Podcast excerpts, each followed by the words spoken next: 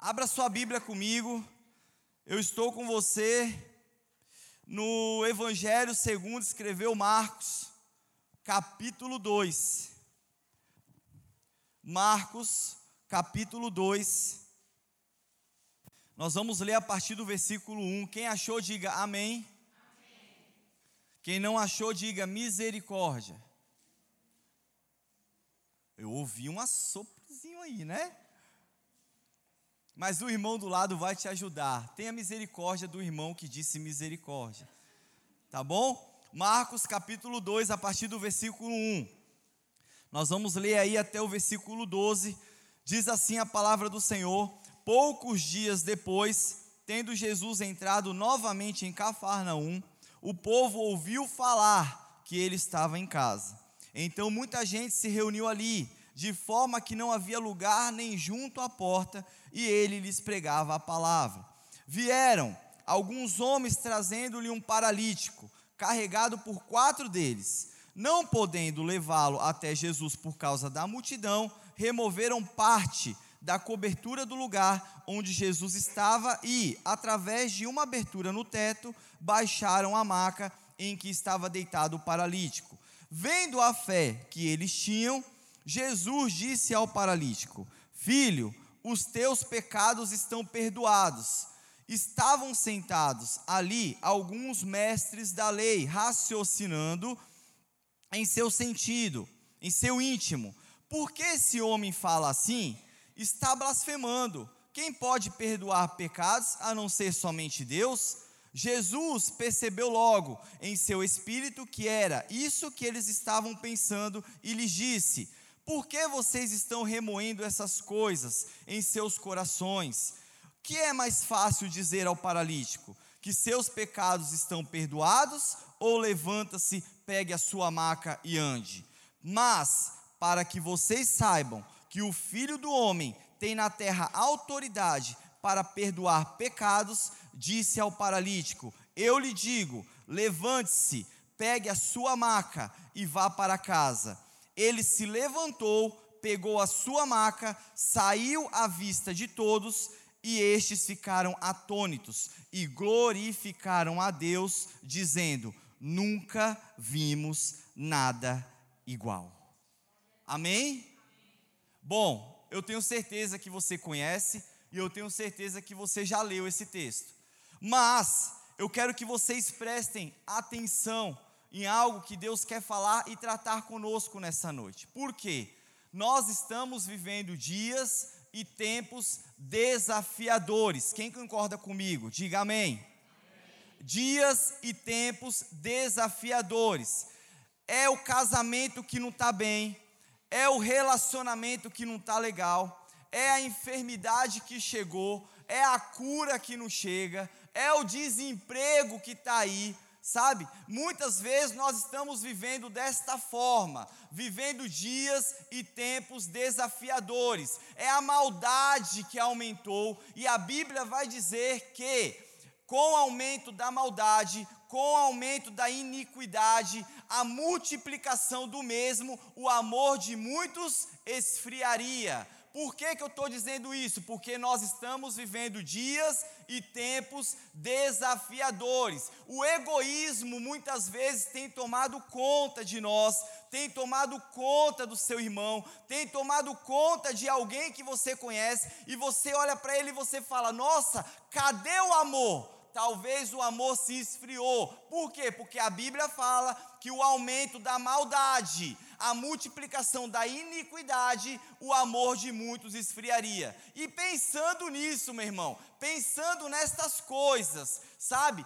Eu fico a perguntar à igreja: o que nós damos prioridade hoje? A que nós, tam, nós, temos dado importância nos dias de hoje? Aonde está o nosso pensamento quando nós pensamos sobre esses assuntos que eu acabei de relatar? Por que, que eu estou falando isso? Porque muitas vezes nós damos prioridade a coisas que não são prioridade na nossa vida. Muitas vezes nós damos importância a coisas que não são importantes na nossa vida. Entenda isso no nome de Jesus. O que que nós precisamos fazer? Nós precisamos nos importar com aquilo que realmente importa, porque os valores hoje, eles estão invertidos. Aquilo que o mundo acha que é normal, para nós não é normal. Aquilo que para o mundo ele acha que é favorável, para nós não é favorável. Nós seguimos algo que se chama Bíblia. A Bíblia é o nosso manual de fé. A Bíblia é aquela que nos dá direção. Nós orávamos aqui no início e falávamos que o salmista ele dizia: ela é luz para o nosso caminho, ela é lâmpada para os nossos pés. E muitas vezes nós estamos em trevas, estamos vivendo no escuro, porque a gente não tem a palavra incutida dentro de nós. O salmista dizia: Eu guardo a tua palavra no meu coração para não pecar contra ti. Está pecando é porque não tem palavra dentro de si. Não está pecando é porque a palavra está fazendo efeito. Ou seja, a palavra precisa estar dentro de nós. Quando a palavra está dentro de nós, automaticamente você aplica aquilo que está dentro de você, porque a Bíblia fala que a boca fala do que o coração está cheio, e se você tem a palavra no seu coração, você vai surtir efeito de forma diferente, você vai fazer a diferença no meio onde você está. As pessoas vão olhar para você e vai falar: opa, os valores podem estar investidos lá, mas aqui através dessa vida não. Por quê? Porque nós precisamos ser semelhantes a Cristo. A palavra ela precisa estar dentro de nós. E nós precisamos entender isso nessa noite. Por isso eu quero falar para você. E o tema da mensagem é: o que realmente importa? Nós precisamos nos importar com aquilo que Jesus importa. Você já parou para pensar? Você já se fez essa pergunta? Com o que que Jesus se importa? Porque quando você vai lá em Lucas capítulo 11, Jesus ele é claro, aquele que não é comigo, ele é contra mim. Aquele que não ajunta, esse espalha. De que lado nós estamos? Para onde nós estamos caminhando? Quando Jesus está recitando esse versículo, ele é muito claro, ele está falando de junção. Ele está falando em outras palavras, na linguagem NTLH que nós curtimos hoje, nós estamos juntos. É eu e Jesus, Jesus e eu. Eu não largo Jesus por nada. Jesus está falando assim: você precisa se tornar um comigo. Você precisa andar comigo. Porque se você andar comigo, você vai ser igual a mim. E é isso que Jesus está falando. Se você está comigo, você não é contra mim. E se você junta, você não espalha. Mas o que que nós estamos fazendo? Qual tem sido a nossa atitude? Qual tem sido o nosso comportamento diante da palavra de Deus? Aí nós chegamos agora no Evangelho de Marcos, onde nós acabamos de ler. Um texto que eu disse aqui no início que você conhecia e conhecia muito bem. Eu tenho certeza que você já leu essa passagem, mas eu quero trazer para você uma reflexão para que isso fique guardado no seu coração. Este Evangelho de Marcos, capítulo 2, este texto que nós acabamos de ler, essa mesma passagem, ela é relatada em três dos quatro evangelhos que nós temos na Bíblia. Ela é relatada em Mateus capítulo 9, ela é relatada em Lucas capítulo 5 e em Marcos capítulo 2. Por que, que eu li Marcos capítulo 2? Porque eu creio que é uma linguagem mais clara para que a gente venha entender. Ele evidencia melhor, porque ele está se dirigindo aos romanos, pagãos convertidos ao cristianismo. E o texto vai iniciar no versículo 1, dizendo que Jesus novamente ele entra onde? Em Cafarnaum. Novamente Jesus está em Cafarnaum, ou seja, Jesus já esteve lá. E agora ele volta. Novamente ele está em Cafarnaum. E o texto continua falando que o povo ouviu falar que Jesus estava em casa. Você está acompanhando comigo? Fica aí em Marcos 2. Jesus estava em casa. Irmãos, Pedro fala que era a casa de Jesus. Não, desculpa, Pedro não, Marcos. Marcos fala que era a casa de Jesus? Não. provavelmente essa casa seria de Pedro. Pedro e sua família. Por quê? Porque Pedro ele gostava de hospedar Jesus sempre que ele estava em Cafarnaum. Mas o texto está falando que Jesus estava em casa. Jesus ele se sentia em casa. Ele estava na casa de uma outra pessoa, mas ele se sentia em casa. E esse texto ele me chama a atenção, porque eu faço uma pergunta para a igreja hoje no nome de Jesus. Será que Jesus, ele pode se sentir da mesma forma na tua casa? Eu vou além. Será que Jesus, ele pode se sentir da mesma forma na sua casa? Casa de oração? no seu templo, que você diz que é templo do Espírito Santo, que você diz que é morada, será que Jesus, ele pode se sentir em casa, aí, lá, onde você mora? Porque o texto é claro, Jesus novamente está em Cafarnaum, e a Bíblia vai falar que agora ele está em casa. Isso me chama atenção, meu irmão, porque ele não está na casa dele, ele está na casa de uma outra pessoa que soube hospedar ele. Mas por que soube hospedar, que é Pedro, provavelmente, a Bíblia vai dizer que ele se sente em casa. Será que nós temos essa mesma atitude de saber hospedar Jesus na nossa casa? Por que, que eu digo isso? Porque agora você vai ver que no versículo 2, a palavra fala que uma multidão se reúne ao redor da casa. Tem muita gente lá. As pessoas, elas estão em volta da casa. E quem está dentro da casa? Jesus. Outra coisa que me chama atenção: quando Jesus ele está na sua casa, as pessoas querem estar perto. As pessoas querem fazer parte. Elas querem fazer uma visitinha para você elas querem estar perto de você, sabe por quê? Porque Jesus está lá. Quando Jesus ele está na sua casa, morada, templo, as pessoas querem conviver com você. Sabe por quê? Não é por sua causa, não é por causa do pastor, é porque Jesus está lá. Eu lembro uma vez, eu trabalhava com uns amigos que eram crentes. Eles visitavam várias casas.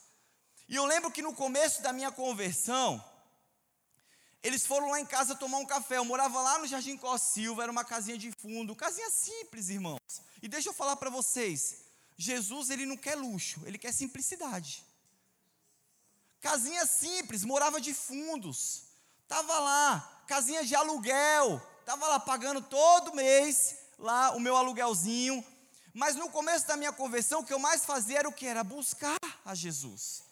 Eu estava ali, eu conversava com os meus amigos que eram crentes, eram cristãos verdadeiros, e a gente tinha um, um papo saudável de Bíblia.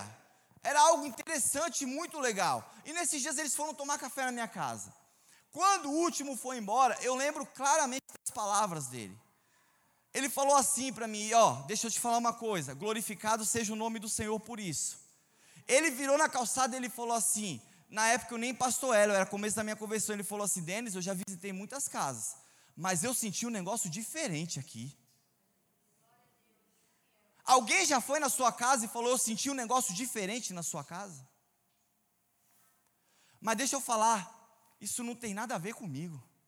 Isso não tem nada a ver com a minha esposa, isso não tem nada a ver com os meus filhos, isso tem a ver com quem estava lá, Jesus. Jesus, ele quer se sentir em casa na sua casa. E a palavra está falando que as pessoas agora estão ali, ó. A multidão está ao redor da casa. Elas querem entrar. E agora há um problema. Por que, que há um problema? Porque tem pessoas que querem entrar, mas a multidão não deixa. A multidão, ela está impedindo a passagem de outras pessoas. O versículo 3, ele é muito claro quando ele fala isso. Por quê? Porque as pessoas querem entrar e muitos não querem deixar. Sabe? Muitas vezes a gente quer receber, mas a gente não quer dar. Muitas vezes a gente pede socorro, a gente quer ser ajudado, mas a gente não quer ajudar. E pensa comigo, tem um problema, mas quem está na casa? Jesus. Era para ter problema? Não. Mas tem. Porque as pessoas estão lá fora, elas estão querendo entrar, elas estão necessitando, elas estão pedindo socorro. E deixa eu te falar uma coisa: há três tipos de pessoas lá fora. Tem as pessoas que querem entrar, tem as pessoas que não entram, mas também não deixa ninguém entrar, mas tem aquelas pessoas que ao saber que você quer entrar, elas não só te ajudam, mas elas te levam até lá dentro. São as pessoas que nós encontramos lá fora. E a Bíblia vai falar que tem uma multidão. Há uma multidão ao redor da casa. Quem está casa? Quem está dentro da casa? Jesus. As pessoas estão pedindo socorro, elas estão necessitando, elas querem entrar, e muitas vezes o nosso pensamento é igual da multidão. Vamos impedir elas de entrar. Nós estamos agindo e nos comportando igual a multidão. Vamos ficar todo mundo junto e não vamos dar passagem. Aqui ninguém entra. Sabe o que a gente está fazendo? nós estamos contribuindo com aquilo que a palavra diz, o aumento da maldade, o aumento do egoísmo. Estamos pensando em nós mesmos, quando muitos estão precisando, quando muitos estão necessitando. Mas aí eu te pergunto: o que realmente importa? Mateus capítulo 22, a palavra de Deus ela vai falar assim: o primeiro mandamento, ame o Senhor teu Deus de todo o de toda a alma e de todo entendi. Mas ele para aí? Qual é o segundo maior mandamento? Ame o seu próximo como a ti. Irmãos, a gente tem dificuldade de entender isso. Porque a gente quer amar a Deus, mas a gente não quer amar os filhos de Deus. A gente quer amar a Deus, mas a gente não quer amar os servos de Deus. A gente quer amar e honrar a Deus, mas a gente não quer amar e honrar a família de Cristo Jesus. Há uma contradição nisso. Ame o teu próximo como a ti mesmo. A palavra de Deus está falando que há uma semelhança entre o primeiro e o segundo mandamento. Ele não para aí. Ele não faz diferença. E quando você chega agora no versículo 3, você vai ver que no meio da multidão tem um camarada lá. E quem é esse camarada? Ele é paralítico. Sabe o que é um paralítico? Um paralítico é uma pessoa que não pode andar. O paralítico é uma pessoa necessitada. O paralítico é uma pessoa que tem uma limitação. O paralítico é um deficiente. Ele precisa de algo. Eles têm uma necessidade. E a necessidade desse paralítico é Jesus. E Jesus está onde? Dentro. Mas quem está fora impede o paralítico de chegar lá. Só que a Bíblia, ela é muito clara, porque ela nos fala agora de quatro homens. Quatro homens dispostos. Quatro homens que realmente estavam com o coração aberto. Eles não agiram e não se comportaram igual a multidão. E aqui eu abro um parênteses, meu irmão. Porque Jesus está dentro, as pessoas estão fora. Mas mesmo elas enxergando toda a situação, elas não são capazes de ajudar aquele paralítico a entrar. Quantas vezes nós temos agido dessa forma? Nós temos enxergado uma situação, sabemos que uma pessoa está com problema, sabemos que uma pessoa está com dificuldade, está passando, meu irmão, por uma tempestade estamos enxergando, mas estamos agindo igual a multidão. Jesus, ele quer que a gente haja, que a gente tenha o mesmo comportamento desses quatro homens. São os homens que estavam dispostos, os homens que enxergaram de forma visível a situação do paralítico, a necessidade, o socorro, mas falaram assim: Eis-me aqui, estamos prontos para ajudar. Irmãos, o que realmente importa? Esses homens, eles se comoveram diante dessa situação. E eles foram agora tomar uma atitude, uma iniciativa de conduzir aquele paralítico até Jesus. E aqui eu faço uma pausa para a gente pensar. O que a gente costuma fazer quando a gente enxerga uma pessoa necessitada? Qual tem sido a nossa atitude? Qual tem sido o nosso comportamento? A gente tem agido diante de qual classe que eu acabei de citar aqui? A gente enxerga e não faz nada? A gente fica em cima do muro? Ou nós somos aquele que tomamos uma iniciativa, a gente faz diferente, a gente pega a pessoa, estende as mãos e fala assim: ó, conta comigo, eu vou te conduzir até Jesus. Qual tem sido a nossa postura? Porque tem muita gente lá fora precisando. Só que eu vou além. Tem muita gente aqui dentro precisando. Talvez o irmão que está esteja aí do seu lado. Talvez ele esteja passando por um problema enorme que você não saiba, nem eu sei, nós não sabemos. Mas qual tem sido o nosso papel?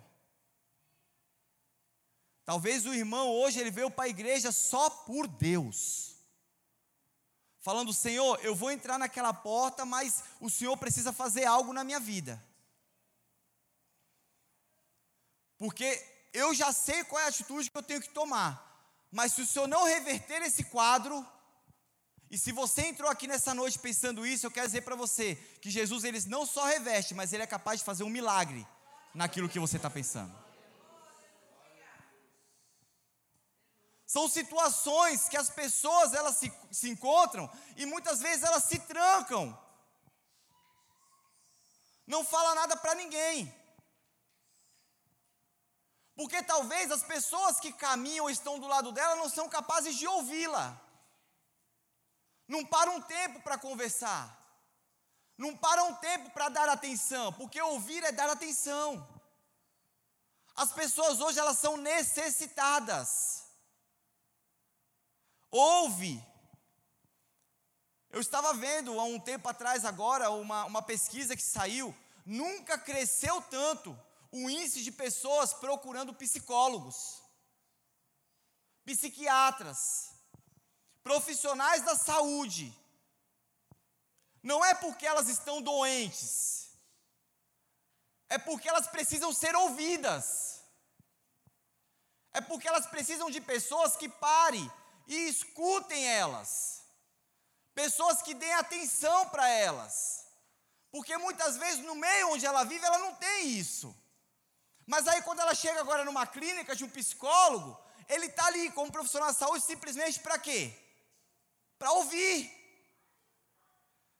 Porque dentro de casa ninguém ouve. Porque no trabalho ninguém ouve. Porque na fila, na rua, na igreja, ninguém ouve. Mas deixa eu te falar uma coisa: independente se ninguém te ouve, meu irmão, independente se você passa por um profissional de saúde ou não, tem aquele que é acima de todos, que te escuta todos os dias se você clamar a Ele. E Ele está te escutando neste momento, porque Ele inclina os seus ouvidos para nós, Ele nos escuta quando a gente clama. Quando você dobra o seu joelho e você pede ajuda. Você acha que você está sozinho, mas o Senhor está contigo. O Johnny contava o testemunho dele, eu falava: segura, Johnny. Segura porque há um tempo determinado você foi para ir com um propósito. Falei ou não falei? Eu falei: cumpra o teu propósito aí, porque quando você vier para cá, você não vai reclamar do que você fez aí. E muitas vezes a gente não entende qual que é a vontade de Deus sobre a nossa vida. Mas a palavra de Deus fala que a vontade dele é boa, é perfeita, é agradável. Não tem como um ser humano reclamar da vontade do Senhor. É a vontade do Pai que prevalece sobre as nossas vidas. No dia que você falou assim, Pai, eu entrego a minha vida para o Senhor, é Ele que está governando. Por que, que a gente entrega a nossa vida para o Senhor? e acha que a gente mesmo pode governar. Não, não, Senhor. É o seguinte, eu entreguei, mas eu entreguei só a metade. Metade é cima do muro, meu irmão. Sai de cima do muro. Se entrega por completo, porque quando você estiver vivendo pela metade, você acha que você vai ter a sua bênção completa? A palavra de Deus fala que o Senhor tem promessas para nós. E Ele é fiel, fiel para cumprir todas essas promessas. Quem vai receber as promessas? Aquele que é fiel a Ele. A obra em você ainda não está terminada. A obra em você está inacabada. Sabe por quê? Porque quem vai acabar é Ele. A boa obra, Ele chama você de boa obra. Ele nem chama de obra, Ele fala, a boa obra que eu iniciei, eu sou fiel para cumprir e eu vou terminar até que eu venha. É isso que Jesus fala. Mas aí você vê que esses quatro homens, eles estão dispostos, coração aberto, conta comigo. E uma outra coisa que me chama a atenção, porque a Bíblia não fala em nenhum momento o nome desses quatro homens. A Bíblia não fala sobre as habilidades desses quatro homens. A Bíblia não fala sobre a aparência desses homens. Mas tem uma coisa que a Bíblia fala: eles tiveram atitude. Muitas vezes, a gente quer mostrar para as pessoas que nós temos habilidades. Nós queremos mostrar para as pessoas que nós somos os bonitinhos do Senhor. Nós queremos mostrar para as pessoas que eu tenho nome. Você me conhece? Sabe quem eu sou? Nunca ouviu falar de mim? Deixa eu falar uma coisa para você, meu irmão. Jesus ele não se preocupa com isso. Ele não está preocupado com quem você é. Ele não está preocupado com o nome que você tem. Ele não está preocupado se você é bonito ou se você é feio. Até porque Deixa eu falar uma coisa, você que tem problema de identidade, no nome de Jesus, você é semelhante ao Senhor. Você é a imagem dele, conforme a semelhança dele. Por isso que ele não se preocupa, porque mesmo você se achando feio, você é bonito. Tá entendendo? E Jesus ele não se preocupa com essas coisas. Mas sabe com o que, que Jesus se preocupa? Com coração. Sabe por quê? Porque a palavra fala que do coração procedem as saídas da vida. O Senhor não se preocupa com o teu exterior, ele se preocupa com o interior. Exterior é o nome, todo mundo sabe. Exterior são as habilidades, todo mundo vê. Exterior são as aparências, todo mundo conhece. Mas o interior só ele conhece. E é com isso que ele se preocupa.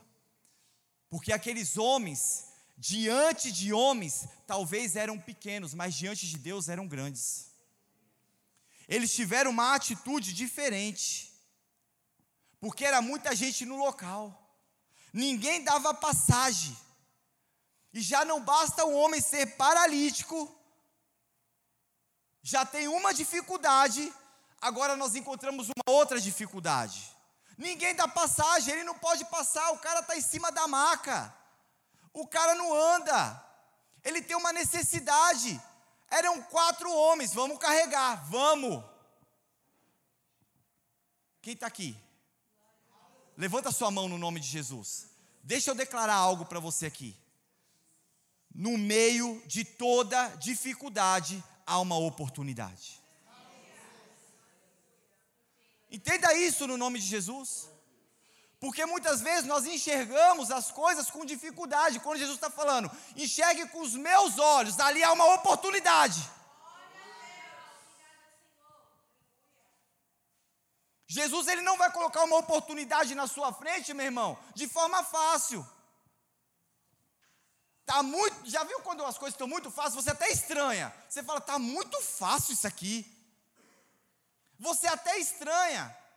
Por quê? Porque você já tem o hábito de viver na dificuldade. E é por isso que você está aqui hoje, porque toda vez que você passa por uma dificuldade, você vê uma oportunidade, uma válvula de escape. Então já não basta a dificuldade do paralítico, agora você vê uma outra dificuldade, não dá para passar. Mas a Bíblia fala que aqueles homens estavam decididos, eles estavam convictos, eles sabiam o que queriam, eles não iam voltar atrás. Já sei, eu tenho uma ideia, não sei de quem partiu, mas vamos pelo telhado. Irmãos, quem já subiu no telhado aqui, levanta a mão. Nossa, bastante gente. É fácil subir no telhado? Quando você não tem o acesso daquela escadinha de alvenaria, tá? É fácil subir no telhado, sim ou não? Quem tem medo de cair do telhado aqui? É prejuízo, irmão, se você cair do telhado. Tem gente que cai e fica. Irmãos, deixa eu falar uma coisa para vocês.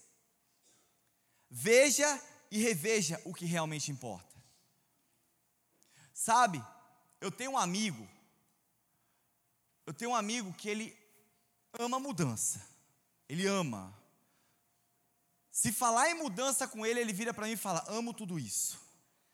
Irmãos, algumas vezes ele me ligava, mandava mensagem para a gente, né? Fala, Vem aqui em casa. A gente ia na casa dele e já não morava mais lá. Ele já estava em outra casa. Aí, ô, oh, tô tocando aqui, cara. Tô, tô tocando a campainha. Cadê tu? Hoje tu tá onde? Eu tô aqui. Não, não moro mais aí não. Quando ele não mudava duas vezes no ano. Mas teve uma mudança dele que me marcou. Ele, ele não mora mais nessa casa, para você ver que ele ama mudança. Teve uma vez, irmãos, que ele, né, vamos lá, vamos lá mudar lá. E ele é amigão mesmo, vamos lá, vamos lá, vamos lá. Aí fomos lá fazer a mudança dele. Irmãos, quando eu olhei a casa, era uma casa de dois andares. Já, a gente já fica pensando, né? Como que vai entrar esses móveis aqui? Casa de dois andares. Se você ainda deixar os móveis no primeiro andar, beleza, mas e para o segundo? O negócio é mais complicado. Aí, beleza. Trabalhamos o dia todo levando os móveis. Os móveis dele, além dele gostar de mudança, ele só gosta de móvel grande e pesado. Aí, irmãos, estamos lá fazendo a mudança. Pensa nos caras já quebrado, com o braço dolorido, acabamos a mudança, glória a Deus. Aí chegamos na calçada, fomos falar com ele, ele vira para a gente e fala assim: não, não, não, ainda faltam dois móveis. Ah, só dois, tá bom, só dois. Ele então, vamos ali dar uma olhada neles. Na hora que ele falou isso, eu já desanimei. Aí eu, Oh, já falando o nome do rapaz, olha, misericórdia. Aí eu, vamos lá, vamos lá ver os móveis. Irmãos, pensa nos móveis, acho que era maior do que a casa dele. Muito pesado, madeira, madeira mesmo, sabe madeira? Quem tem aqueles móveis antigos? Que os móveis de hoje não pesam nada, né? Mas os móveis antigos, misericórdia. E eu lembro que a gente foi fazer a mudança, Johnny. Aí eu olhei para ele e falei: "Tá, legal. Para onde que a gente vai levar isso?" Não, a gente vai levar lá para casa. Eu, tá, legal, isso eu sei, mas como, em que andar, aonde tu quer enfiar isso no nome de Jesus? Aí ele vira para mim e falou: Não, tem que ser lá na, na, na, na cozinha, na parte assim e tal. Eu falei: Cara, isso aí, isso aí não, não cabe na, na escada, não entra, não vai. Ele olhou para mim e falou: Não, não, isso eu sei. Eu falei: Se tu sabe, qual é a ideia que você tem? Ele: pelo telhado. Eu falei, ah, ah, eu falei, eu sou crente, cara. Você está de brincadeira comigo. Não, pastor. Não, não era pastor na época. Vamos pelo telhado. Aí, irmãos, pensa comigo. Foram os piores móveis. Os piores. Eram os dois, mas eram os piores. A casa, se ela tem dois andares, o telhado você tem que ir para o ter. Eu te pergunto, tem elevador na calçada? Como que você vai subir isso? Na mão. Eu, ele e mais um. Ó.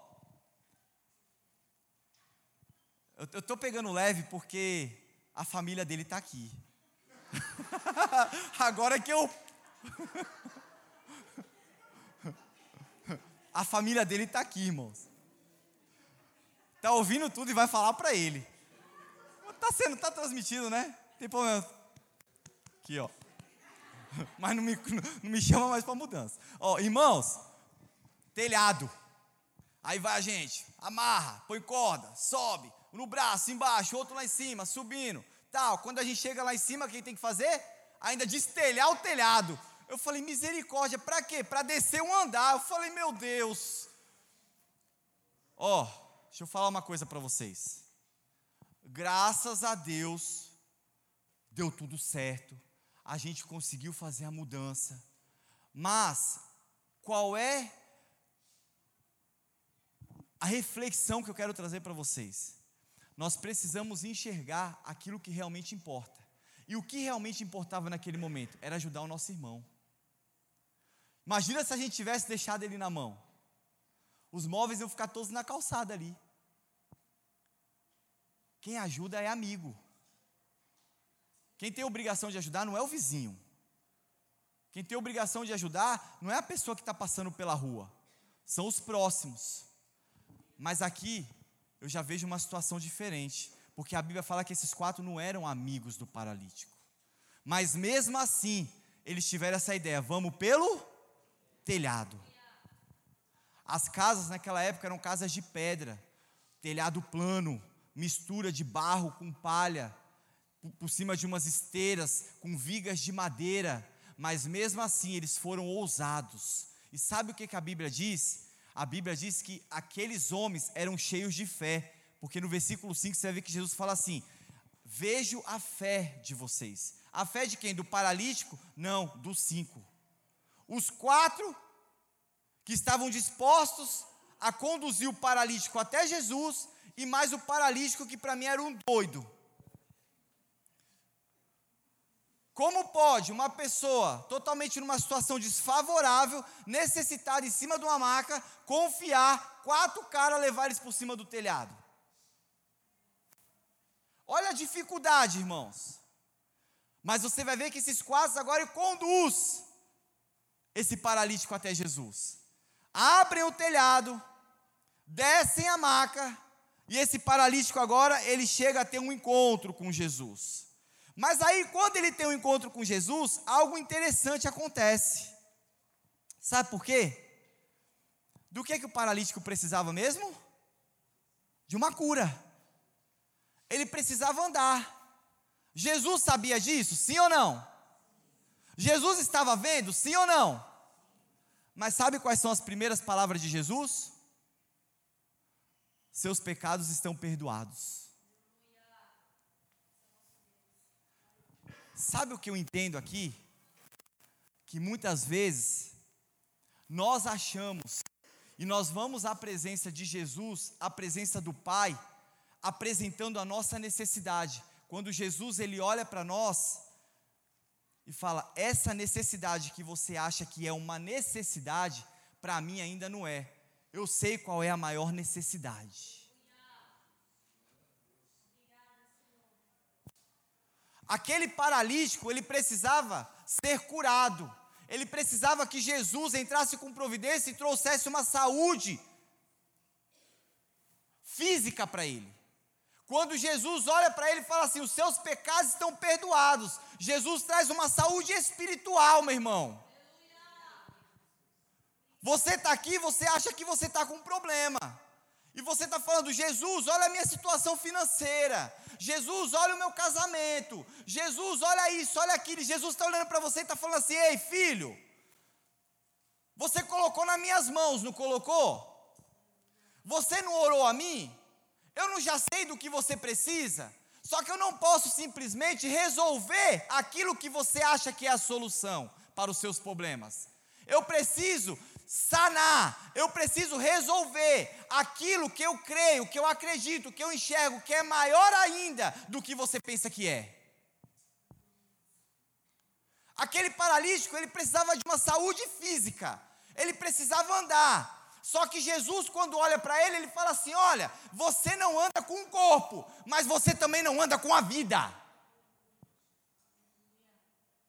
Eu preciso trazer uma saúde espiritual para que a tua saúde, para que a sua vida ela ande. Não adianta eu curar e você sair andando se você não tem um rumo. Eu preciso te dar vida.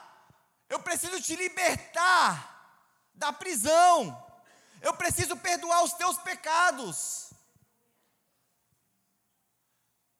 E aí vem a segunda agora, palavras de Jesus. Quando os fariseus, os mestres da lei, eles estão pensando e querendo pegar Jesus, eles simplesmente, quem é este que perdoa pecados? Ele está blasfemando. Só Deus pode perdoar pecados. Jesus, sabendo o que eles estavam pensando, porque Jesus ele sabe todas as coisas, chega diante dos mestres da lei achando que eles eram os caras, e Jesus fala assim, ó: "Eu vou me apresentar a vocês como aquele que faz milagres. Eu vou me apresentar a vocês de uma forma que vocês ainda não conhecem. Eu vou mostrar e provar para vocês que eu posso perdoar pecados. Se vocês estão achando que isso é fácil dizer, então faz o seguinte: paralítico, pega a sua cama, levanta e anda. Vai para casa, paralítico. E a palavra fala que todos ficam atônitos, todos ficam glorificando o nome de Jesus. Todos ficam pasmos. A palavra de Deus fala que eles nunca viram coisa igual. Sabe por quê? Porque Deus é amor, Deus é bondoso. Enquanto você enxerga uma necessidade, Deus ele está enxergando uma outra necessidade em você, porque Ele sabe do que você realmente precisa. Ele sabe qual é a sua maior necessidade. É a necessidade interior. A necessidade exterior, muitas vezes, Deus ele pode usar um homem para te ajudar, mas a interior é Ele. Só Ele pode fazer. Mas tudo isso por causa da fé. A fé daqueles quatro, daqueles cinco homens. E que fé, irmãos? Tem que ter muita fé para conduzir as pessoas até Jesus. Eles tinham certeza que Jesus, ele ia fazer algo na vida daquele paralítico. E como nós, como igreja, temos nos comportado? Qual tem sido a nossa atitude diante das necessidades das pessoas? Eu falava há um tempo atrás eu falava com a liderança da igreja, ministrando um curso. Talvez vocês já conhecem essa fábula. Diz a história que um fazendeiro ele chega junto com a sua esposa em casa e eles chegam com um pacote. E havia um rato, um ratinho, olhando pelo buraco da parede. E ele estava ali curioso para saber o que havia dentro daquele pacote. E eles estão desembrulhando o pacote. Quando o rato, o ratinho, ele fica triste. Ele achando que era uma comida, era algo especial para ele. Mas na verdade era uma ratoeira. Era algo para matar, para destruir para acabar com a vida do ratinho. Então ele agora fica desesperado. E ele sai por toda a casa, sai por toda a chácara, por todo o sítio, correndo, falando para todo mundo: há uma ratoeira na casa, há uma ratoeira na casa, há uma ratoeira na casa. Só que ninguém escuta o coitado do ratinho. Aí ele chega em alguns específicos, ele chega na galinha. Aí, galinha, você é minha amiga? Sou. Há uma ratoeira na casa, me ajuda. Ah, ratinho, isso não é problema meu. Há uma ratoeira na casa, galinha. Não posso fazer nada, ratinho. Aí ele parte agora para o porco. Porco, você é meu amigo? Há uma ratoeira na casa. Eu estou desesperado, porco, me ajuda. Ó, oh, ratinho, a única coisa que eu posso fazer por você é orar. Conta comigo. Nas minhas orações, eu vou colocar o seu nome. Muitas vezes nós agimos dessa forma. Só que o ratinho ainda está desesperado, aí ele encontra a vaca. Aí ele fala para a vaca assim: Vaca, há uma ratoeira na casa. Há uma ratoeira na casa. A vaca, como assim, ratinho? Me explique isso melhor. Tem uma ratoeira na casa. Ela fala: Poxa, ratinho, isso não me incomoda. Isso não tem nada a ver comigo. Quem sabe você não consegue a ajuda de uma outra pessoa? E o ratinho sai desesperado, gritando: há uma ratoeira na casa, ninguém ajuda, irmãos. E ele volta para casa. No meio da noite, acontece um barulho da ratoeira pegando alguém. Pá. A esposa do fazendeiro, ela acorda no meio da noite e vai ver o que, que é. Só que no escuro ela não observa, a ratoeira tinha pegado a cauda de uma cobra venenosa. E essa cobra agora pica a esposa do fazendeiro. Ela fica doente, ela vai para o hospital, fica alguns dias, e quando ela recebe alta, ela vai para casa e agora ela precisa de uma boa recuperação. O fazendeiro, a fim de cuidar da sua esposa, ele fala: Olha, para você se recuperar, nada melhor do que uma boa canja. Ele vai lá, ele pega o cutelo dele, procura a galinha e faz uma boa canja. E ela vai se recuperando. Nisso os amigos ligam, porque querem visitar. Ah, fulano vai vir aqui, quer me ver para saber como é que eu tô. O fazendeiro agora, para recepcionar essas pessoas, ele quer fazer uma feijoada. Na feijoada vai uma boa de uma linguiça. Ele pega o seu cutelo e mata o porco. E ela continua se recuperando. Mas aí chega o dia que ela fica 100%, ela fica totalmente boa. E agora o fazendeiro, ele olha para trás, a esposa que ia morrer, a esposa que ele ia perder, a esposa está com vida. Ele fala: Quer saber de uma coisa? Eu vou dar uma grande festa, churrasco para a vizinhança, para os melhores amigos e para a família. Pega o cutelo e mata a vaca. Irmãos, preste atenção. O ratinho recorreu a todo mundo. Ninguém teve capacidade de estender as mãos e ajudar o coitado do ratinho. Olha o final da história. O que eu quero dizer com isso? Quando uma pessoa, quando um irmão, quando um parente, quando um amigo, quando um familiar chegar em você e falar que tem um problema, o problema dele é nosso problema. Porque quando ele disser que tem um problema, lembre-se que tem uma ratoeira na casa. E quando há uma ratoeira na casa, todos correm perigo. Eu quero te convidar a ficar de pé. Nós vamos orar.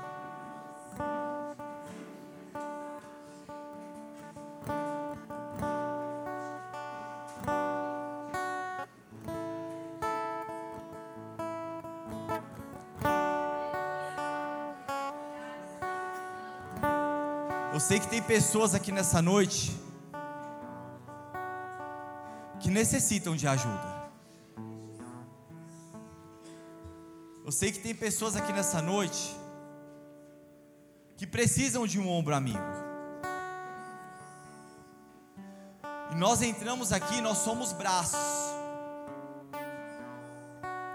Aqueles quatro homens, eles eram braços, pernas, voz, daquele paralítico.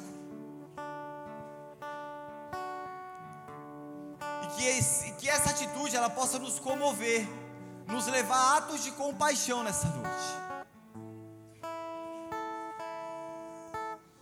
Porque se nós temos braços, nós podemos levar essas pessoas ao encontro.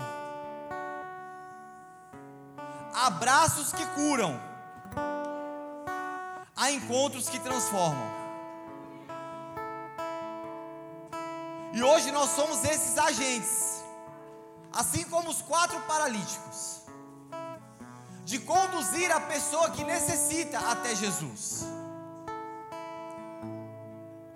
Não se engane achando porque você já entregou sua vida para Jesus, está tudo bem. Porque o teu problema só Ele pode resolver.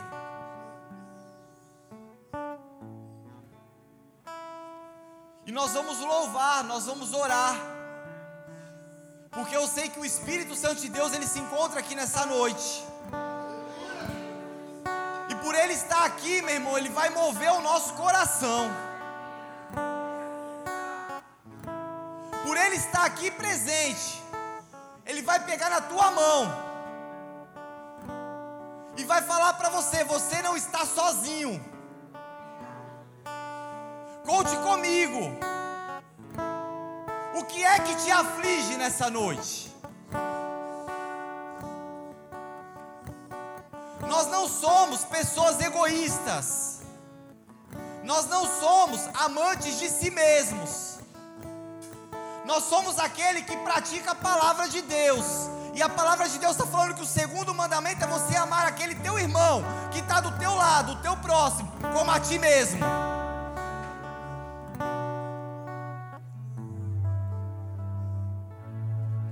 Isso eu quero que você feche os teus olhos.